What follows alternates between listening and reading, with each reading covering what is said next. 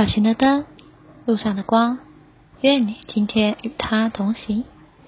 今天的开头想要问你：你有带礼物的习惯吗？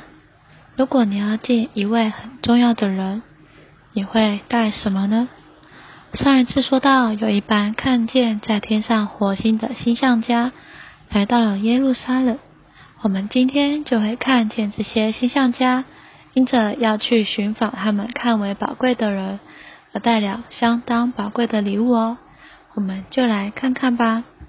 我们今天的进度是马太福音第二章七到十一节。第七节，当下希律王暗暗的招了星象家来，向他们确查那星出现的时间。第八节。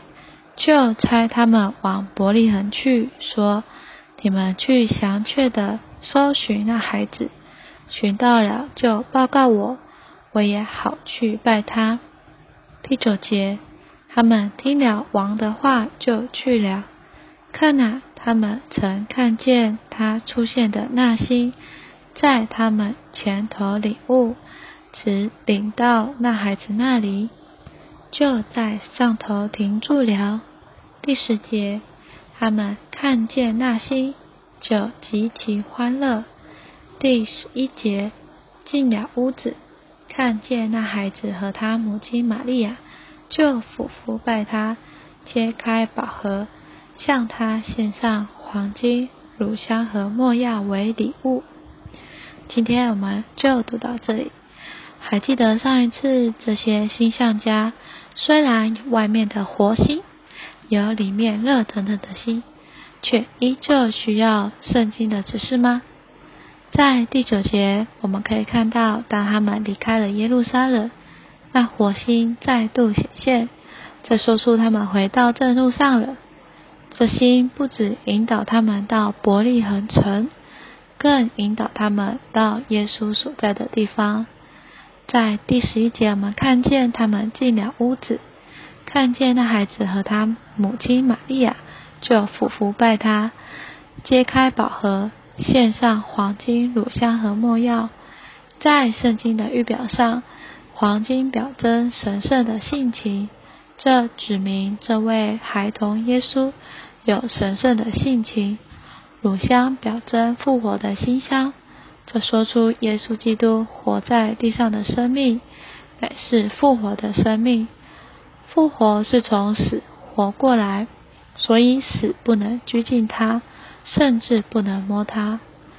莫要表征死的馨香，在人类中间，死并无馨香；然而在耶稣身上，却有死的馨香。馨香家献上黄金、乳香和没药时。他们不一定知道所献礼物的意义，但他们必定受了圣灵的感动而献上，来指明基督神圣性情的价值，以及他复活与受死的宝贵。在四福音耶稣的传记里，这些宝贵的真物所指的，总是写于他的生活里。愿主也开我们的眼睛。使我们认识、尊赏并保爱基督里面那神圣的性情、复活的生命和死的馨香。让我们有些祷告。哦，主耶稣，哦，主耶稣，主啊，看我们的心眼，叫我们如同这馨香般一样，对你有正确的珍赏，使我们真实认识你。让我们把爱在你里面那神圣的性情、复活的生命和死的馨香。主啊，谢谢你垂听我们的祷告，阿门。愿神今天祝福你。